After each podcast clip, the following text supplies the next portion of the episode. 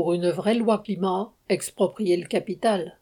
De nombreuses organisations appellent à manifester dimanche 28 mars, entre guillemets, pour une vraie loi climat, dénonçant à juste titre le vide sidéral de la loi proposée par le gouvernement. Ce projet gouvernemental est en fait l'aboutissement d'une des multiples opérations de communication de l'équipe Macron. Une assemblée de citoyens tirés au sort et représentatifs, aidés d'experts réputés incontestables, devait remettre des propositions à caractère écologique. Les citoyens et les experts étaient conviés à émettre des idées raisonnables et admissibles par tous, le gouvernement s'engageant à les transformer quasi intégralement en propositions de loi. Le résultat est désormais connu. Macron n'a retenu que les propositions les plus inoffensives pour les intérêts capitalistes, balayant le reste en même temps que ses promesses. Il n'en demeure que quelques phrases ronflantes sur ce qu'il conviendra de faire un jour et l'assurance que le respect de l'environnement sera inscrit dans la Constitution. La belle affaire. Chaque catastrophe écologique démontre l'irresponsabilité des capitalistes aux deux sens du terme.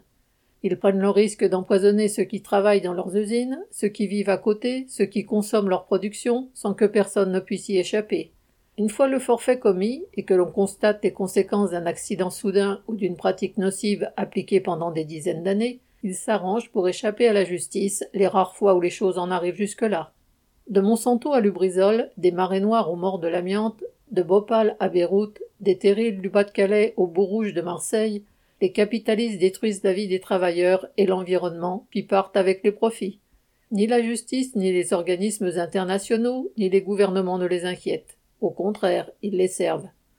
Les plus conséquents et les plus révoltés des défenseurs de l'écologie, en particulier dans la jeune génération, ont bien raison d'affirmer qu'on ne peut défendre la vie qu'en détruisant le capitalisme, laissant ceux qui veulent seulement l'aménager à leurs illusions ou à leurs mensonges. La question qui se pose alors est celle de la force sociale ayant les capacités de révolutionner cette société basée sur la recherche du profit privé et d'en construire une autre. Pour les communistes révolutionnaires, seuls les travailleurs dont les intérêts sont irréductiblement opposés à ceux de la classe capitaliste ont cette capacité.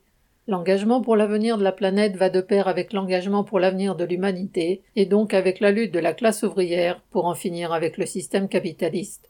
Paul Gallois.